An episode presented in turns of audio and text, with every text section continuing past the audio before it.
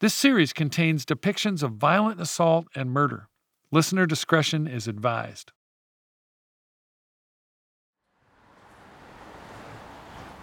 We're at 34th and Fulton right now. And sure enough, that's the lake right there. it is, isn't it? Golden Gate Park is over 1,000 acres, sprawling from the middle of the peninsula all the way to Ocean Beach.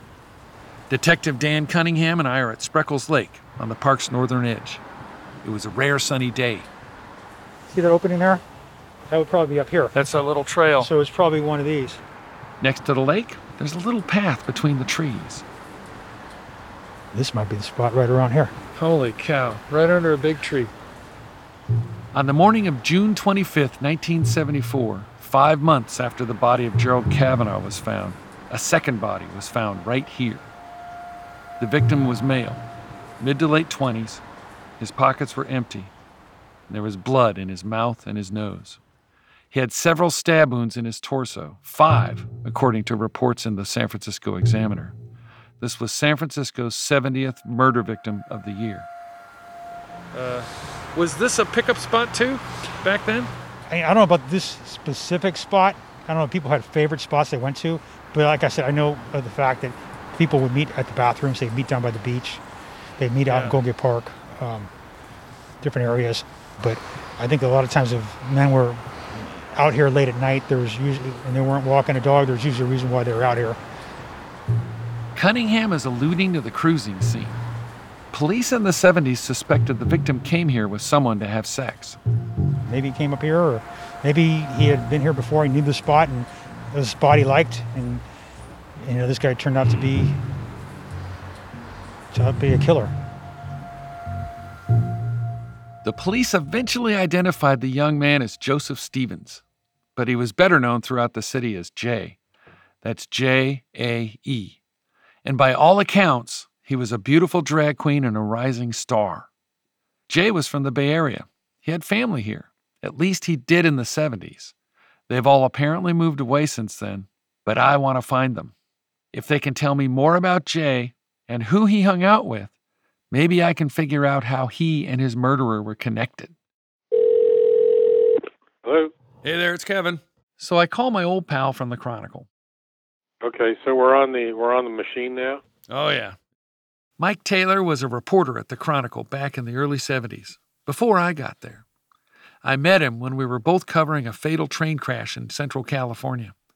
A red brown liquid had splattered all over the scattered train cars, and everyone assumed it was blood. Mike and I weren't sure.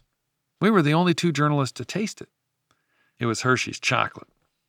Since then, he and I have covered huge stories together the Unabomber, the Columbine High Massacre, and an endless string of disasters and murders all around the U.S. Mike retired about a decade ago, and now he's a licensed private investigator. I think I told you this that the stuff about uh, the Williamses. Mm-hmm. Looking for Jae's dad, yeah. I thought Mike could take the lead on finding Jae's family. He was having early luck finding people who might be related to Jae, but a lot of the records are in Texas. Apparently, his father and brother lived there. These genealogical databases uh, go back a long, long ways. You know, and you can build a fairly cogent tree, which is what we're doing on these people. All right, well, let's start scraping away again and see what we can find. While he looked for family, I was on the hunt for Jae's friends. And I would start in San Francisco's gay scene in the 70s. That's where news of Jae Stevens' death spread like a shockwave, where bars were shelters from gay bashings and dirty cops, and where drag queens were the center of attention. I doubt it got a deep enough look from investigators back in 1974. And I think I can snuffle up some new leads there. I'm Kevin Fagan. From the San Francisco Chronicle, Ugly Duckling Films, and Neon Hum Media, this is the untold story of the Doodler.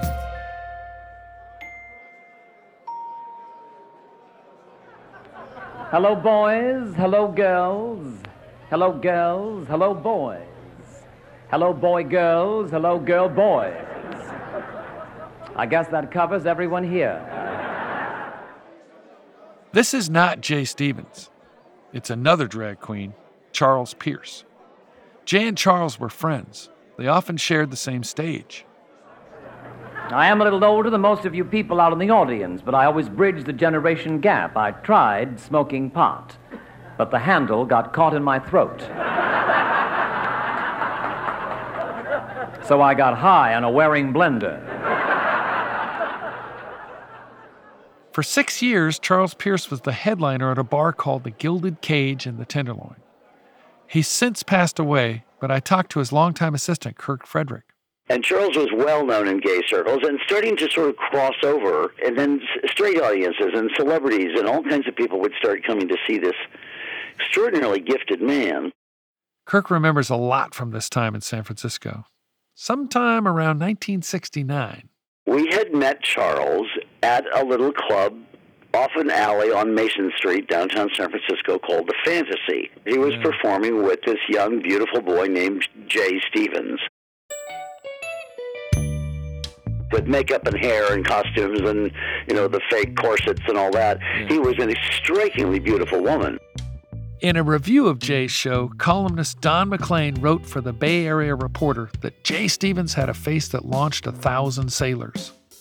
He had high cheekbones, long wavy hair the color of straw, and eyes like a doe. It's a testament to Jae's talents that 50 years later, Kirk Frederick still remembers seeing him that night. Jae Stevens was this bright young, uh, I would guess in his early 20s, pretty boy who would lip sync Julie Andrews songs from My Fair Lady and Thoroughly Modern Millie and that sort of thing, which is what most drag queens do really well. The real clever ones, the ones that can do stand up comedy as well, are the ones that survive, and that's what Jae was. A really good stand up comic in a dress we met him backstage afterwards, and I remember liking him instantly. A very likable guy. He was very quiet, um, very very modest. He, you know, you would give him a compliment, and he would almost turn away in embarrassment. Jae had his own show at the PS Lounge on Polk Street, right there on the edge of the gritty Tenderloin in central San Francisco. He performed there for several years did very well. Had they basically had their own showroom. A couple other acts would play there, but primarily it was the Jae Stevens show. The neighborhood was taking off too. This whole Tenderloin area was just buzzing. That's Colette LeGrand. Before COVID 19 shut most things down, I met Colette when I went to see her rollicking drag show at a bar called Aunt Charlie's. Back in the early 1970s, she was working as a hooker. I was a hooker back in those days. I don't deny it. Why would I? And then uh, did you turn your tricks outside or to go inside? Either way. Yeah? I was famous for alleys. Ah, yes. the Tenderloin was known for its illicit activities. It was also a low income neighborhood with affordable housing, so it was one of very few options for queer folks with just a few bucks. Eventually, it became the gay neighborhood. All along Polk Street, gay bars and bathhouses began popping up, too. 14, 15 bars here, 14, 15 bars in Polk Street. There was the cockpit, the Frolic Room, Bojangles Club, which was the rare gay club of those days that catered to African Americans, and the PS Lounge with its top drawer drag acts, the Gilded Cage, and so many more. The Tenderloin and Polk Street were the place to be. When I moved to San Francisco, Polk Street is where I hung. That's Anne Kronenberg, the gay rights activist. You heard her last episode. Polk Street was the heart of the gay community in the late 60s, early 70s. Um, and there were many different bars where, you know, gay men who who dressed in drag would perform and sing and it was a raucous time in San Francisco. The bars were places where a queer person could be surrounded by other queer people some for the first time in their lives. Gay life was very much integrated with the bar scenes at that point because that was one of the only places that you could feel comfortable and safe. Jae Stevens became a part of that scene, performing nightly in several bars. But according to Kirk Frederick, Jae liked to keep his wits. Jae didn't drink. I don't remember Jae ever drinking. There was danger outside the bars. Gangs of men sometimes even teenagers, would drive through the Tenderloin, shouting slurs and attacking anyone who was walking alone. Being drunk or high made you even more vulnerable. Yeah, there were a lot of a lot of attacks. You just had to be on your toes. You know what I mean? You had to watch where you were going, who you were surrounding yourself with, you know. Jae Stevens was six foot two. He was big and strong. He didn't have a lot of fear about gay bashings, even though he was as much at risk as anyone. And police were well aware of all the crime going on. The Tenderloin was probably the most policed neighborhood in all of San Francisco. But protect and serve wasn't applied equally to everyone.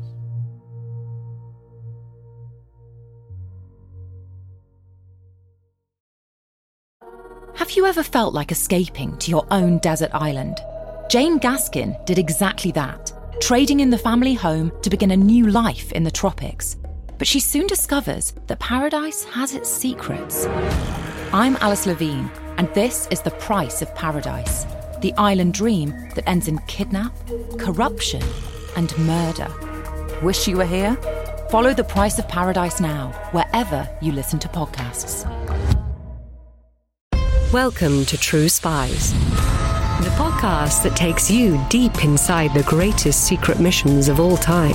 Suddenly, out of the darkness appeared Bin Laden. You'll meet the people who live life undercover.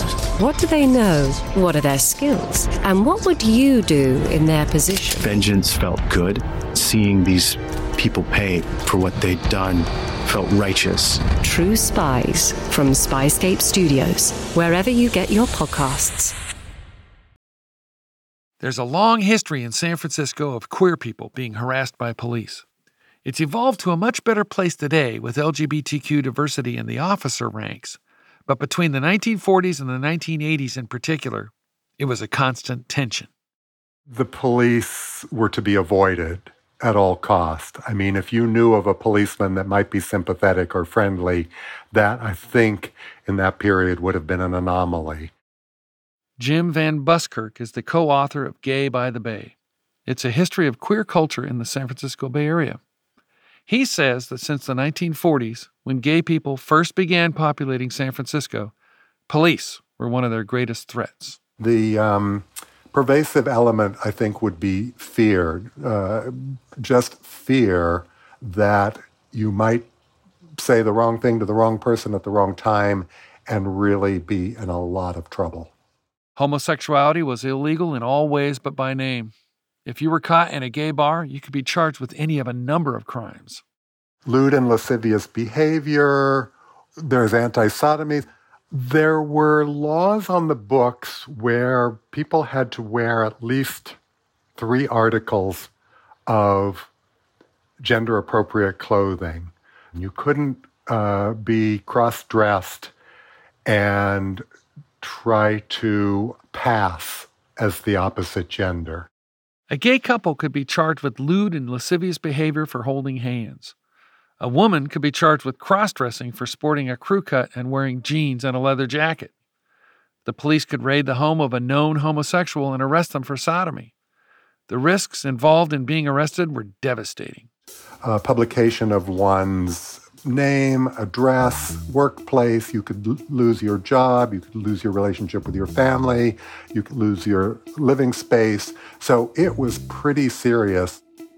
It was a pervasive, hateful campaign against queerness under the guise of law and order. Here's Anne Kronenberg. You could not trust that the police were going to stand up for you if you were having an issue in the street and you were a gay person. Back then, if a gay man went to the cops to report an assault, the police may well have arrested the victim instead of the attacker. It happened a lot in places like the Tenderloin. Gay men are getting busted after they've been at a bar for the night and pulled into jail because what they did was illegal, in quotes. Street cops seemed more concerned with enforcing the laws on cross dressing and lewd behavior than chasing cars full of marauding teenagers. But individual harassment was just the tip of the iceberg. Up until the early 70s, any business that was known to cater to queer people was targeted by police, almost as if they were a criminal enterprise. It was about intimidation and sometimes even extortion. The San Francisco Police Department and the alcohol beverage control officers were caught taking bribes from gay bar owners in exchange for not raiding their bars. It was a well known practice called gayola. This went on all through the 50s and 60s until the Tavern Guild finally shamed the SFPD out of the practice. But even into the 1970s, the memories were still fresh. Simply parking a patrol car in front of a bar was enough to deter people from entering in 1974. Jae Stevens was murdered at a time when police didn't trust queer people, and gay folks didn't trust the cops either. Queer identities had been criminalized for decades. An entire community of people felt like they had to fend for themselves. It was a perfect storm of circumstances that allowed the doodler to kill people undetected. Hearing all this from Anne and Jim and Colette, I couldn't help but feel like the mainstream news, including my newspaper, harbored some responsibility for the way gay people were treated in the past. We, as journalists, are supposed to really reflect the communities we cover, and we didn't back then. Certainly, the Chronicle has evolved to being much more diversified and reflective today. But maybe if we'd all done better all those years ago, we'd have more to go on now. When you make decisions for your company, you look for the no brainers. If you have a lot of mailing to do, stamps.com is the ultimate no brainer. Use the stamps.com mobile app to mail everything you need to keep your business running with up to 89% off USPS and UPS. Make the same no brainer decision as over 1 million other businesses with stamps.com. Use code PROGRAM for a special offer. That's stamps.com code PROGRAM. In the 1970s, John Todd burst onto the evangelical scene with a shocking tale. He claimed to be a former witch involved in a then unheard of secret organization called the Illuminati and urged Christians to prepare for a violent world takeover. First of all, the number one weapon in everybody's home should be a 12 gauge pump shotgun. Hear the amazing story of one of the originators of the modern day conspiracy theory. From Magnificent Noise and Sony Music Entertainment, this is Cover Up The Conspiracy Tapes. Sometime in early 1974, Jae began performing at a club called Finocchio's. Jae, by then, had become such a sort of icon in the, certainly in the gay circles, and then crossed over to please straight audiences as well. Finocchio's was an internationally known tourist destination in San Francisco. It was so famous for its female impersonators that the likes of Marilyn Monroe would actually go there to see herself impersonated. Jae Stevens knew it was a big opportunity, and Jae had dreams of becoming more than just a drag performer. He wanted to be a star, like the women he impersonated. Finocchio's was in North Beach, a hopping neighborhood famous for beat culture at the tip of San Francisco's Bayside. Compared to the Tenderloin, it was more straight laced, a step in the direction Jae wanted to go. But the Finocchio's gig wound up being his last. Talking to Jae's friends, I get the sense that most of them knew him from his performances. It seems there are few people alive today who truly knew Jae. But Mike Taylor was making good progress on Jae's family. Yeah, people think investigative reporting is so glamorous, but it's really a lot of drudge, isn't it? Yeah. it's not glamorous. It's, it's not glamorous. Mike and I often rant about the struggles of investigative reporting, especially in cold cases. It's a weird thing, journalism. It's a lot of just paper chasing. Yeah, and then when you find but, the real people, you're yeah. you know, there's always you're you're kind of invading their lives. Very few people say it, but once in a while you get somebody who says, "So how did you get my name?" or "How did you get this number?" and then you feel a little and, embarrassed. And yeah, a lot of this is a paper chase because people were chasing are debt. Mike spent weeks dredging social media accounts and genealogy websites, calling anyone with the last name Stevens. It took that kind of shot in the dark reporting to find one relative, a distant niece of Jae's. She was interested in this story, but she didn't know much about Jae or his murder. So she reached out to the rest of the family for us. And that's when Mike gets an email. Very, a very short, uh, frank email saying, um, My brother was brutally murdered in San Francisco. Um, the cops haven't done anything to find his killer. I'd be willing to answer any questions you have. The name on the email is Melissa Stevens Honrath, Jae Stevens' younger sister. So we email her saying, Oh, please call us. Uh, here's my number. Here's Kevin's number. Call us anytime. But after two days, we hadn't heard back. But she works at a hospital uh, uh, just an hour north of where we live. Uh, so I can drive up and knock on her door. And then, as Mike and I are talking, I, I just got an email that I saw in the lower right corner of my screen from Melissa saying, "Hi, um, would love to talk to Great. you." Tell her yes. I'll I'll go. Uh, I'll go visit her Thursday. Tell her I can come in person.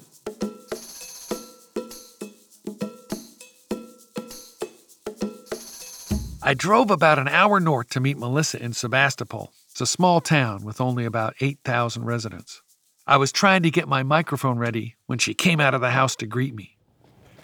Welcome. Oh, well, thank you. It's a, uh, what a lovely house. Oh, thank you. So say a little word. A little word. Yeah, one more time. One more time. There we go. Okay, good.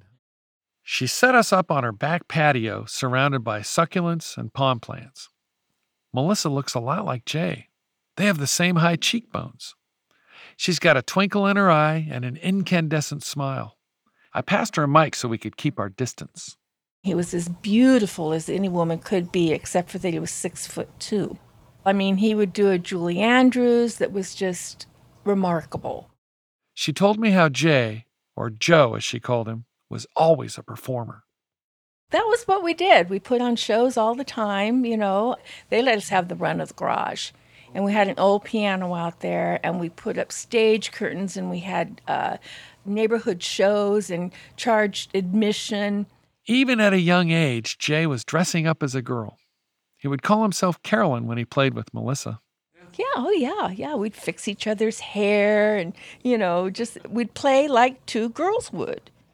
And that's when I was beginning to realize something about Jae that I never heard from anyone else. You think it was really transgender? Oh, absolutely. I know I do know that cross dressers like to cross dress, but Joe really wanted to be a woman. He was more fun when we were putting on our shows in the garage. That's when Joe would be alive. Otherwise, he was he felt pretty suppressed. Melissa says Jae knew he was a girl from as young as six years old.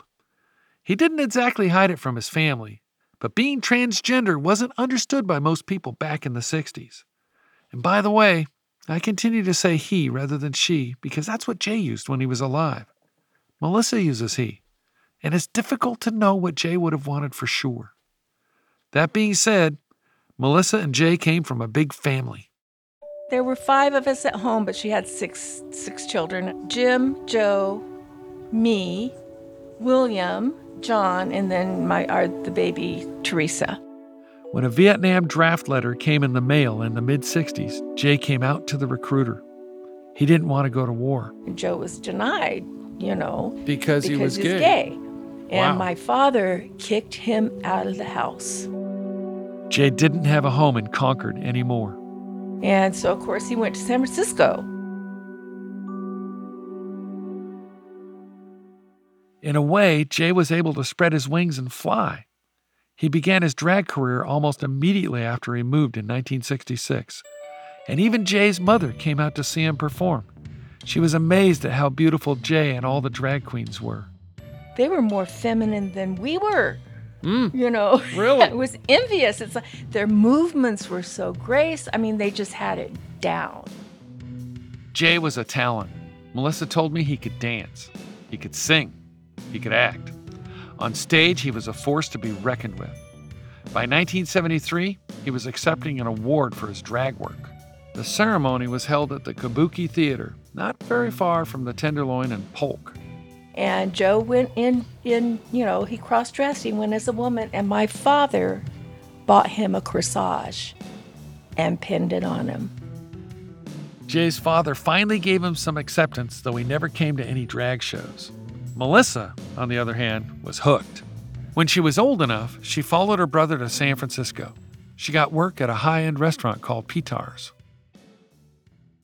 On June 25th, 1974, Melissa was waiting tables at her new job. I'm working, and um, uh, Peter himself calls me over the phone, and he goes, um, "This is the San Francisco Police Department on the phone. They want to talk to you." Melissa had no idea what this could be about, but she got on the line with the SFPD. And they told me um, that there had been a murder and that it could possibly be Joe Stevens. And could I please come and identify this body? Melissa drove home to pick up her brother William. She didn't want to go alone. They drove down to the police station, all the way there, hoping this was some kind of misunderstanding.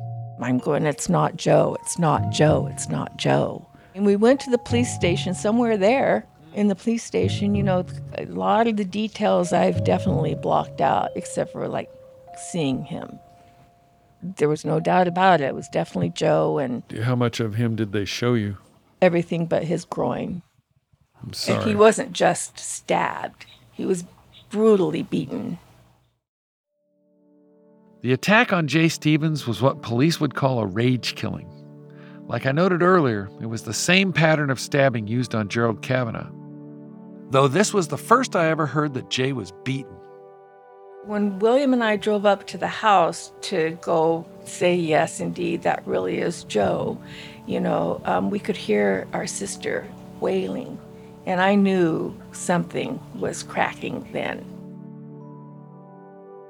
The owners of Finocchio's held a memorial for Jae, and the place was packed with people. Jae's friends and family and performers from all over the city came to mourn his loss. If Jae hadn't been murdered, his name might have been written in lights on a marquee somewhere in New York or LA. He was never able to fully realize his own gender identity. We don't know if Joseph Stevens would have preferred to be Jae Stevens or Carolyn Stevens, or with his true talent, maybe one of those one name stars like Cher. Joseph J. Stevens is frozen in time at 27 years old. Kirk Frederick and Charles Pierce went to the memorial. I mean, uh, everyone loved Jae. How dare he's murdered? We hated it. We were saddened by it. We had benefits for him. We did we did everything we could to memorialize him and, and honor him. He was taken too early. So many queer people were taken too early, and there was a killer still on the loose.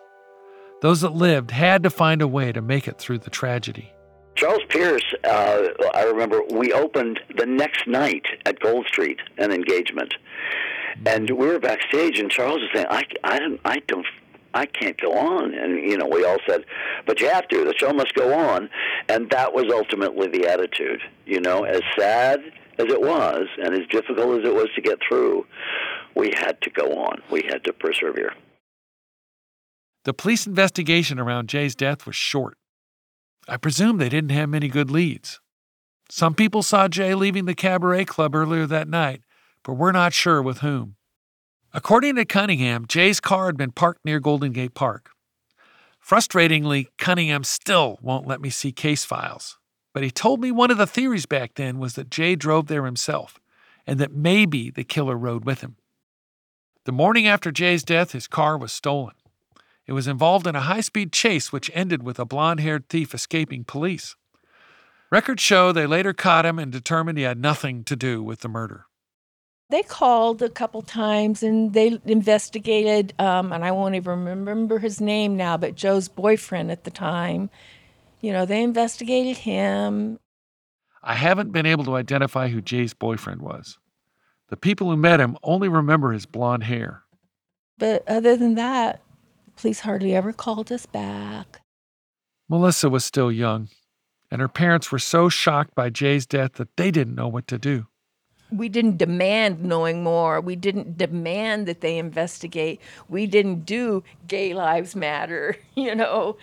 We just kind of went, okay, I guess it's just going to be an unsolved murder. Like that was okay. Melissa Stevens doesn't remember any police officers following up on the investigation with her parents. I think it was just just pushed aside, you know, another gay unworthy person murdered. You know, just maybe because there were so many other things going on or maybe just because it had to do with the gay population.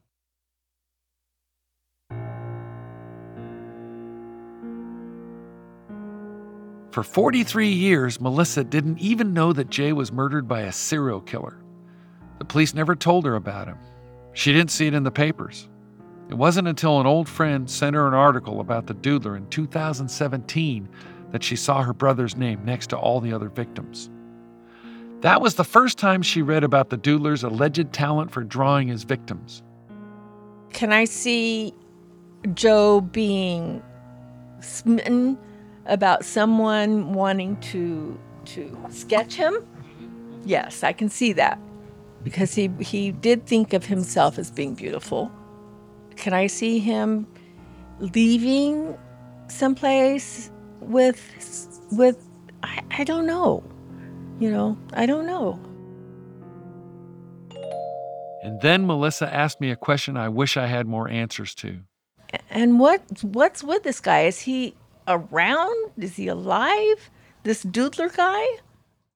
That's what we're trying to find out. Next time on the untold story of the Doodler.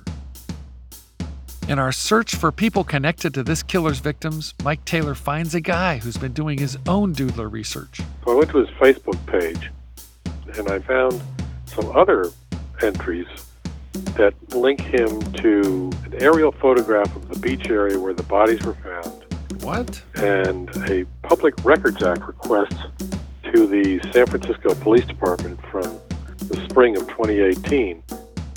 And that trail leads to someone with new information about another Doodler victim in Germany. That's next time on The Untold Story of the Doodler.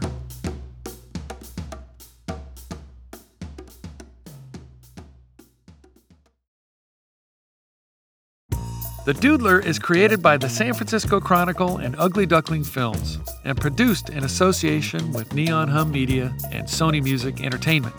It is reported by me, the host, Kevin Fagan, and Mike Taylor. Produced and written by Tanner Robbins. Natalie Wren is our co producer, and Odelia Rubin, our supervising producer. Associate producers are Bennett Purser, Chloe Chobel, and Ryan J. Brown.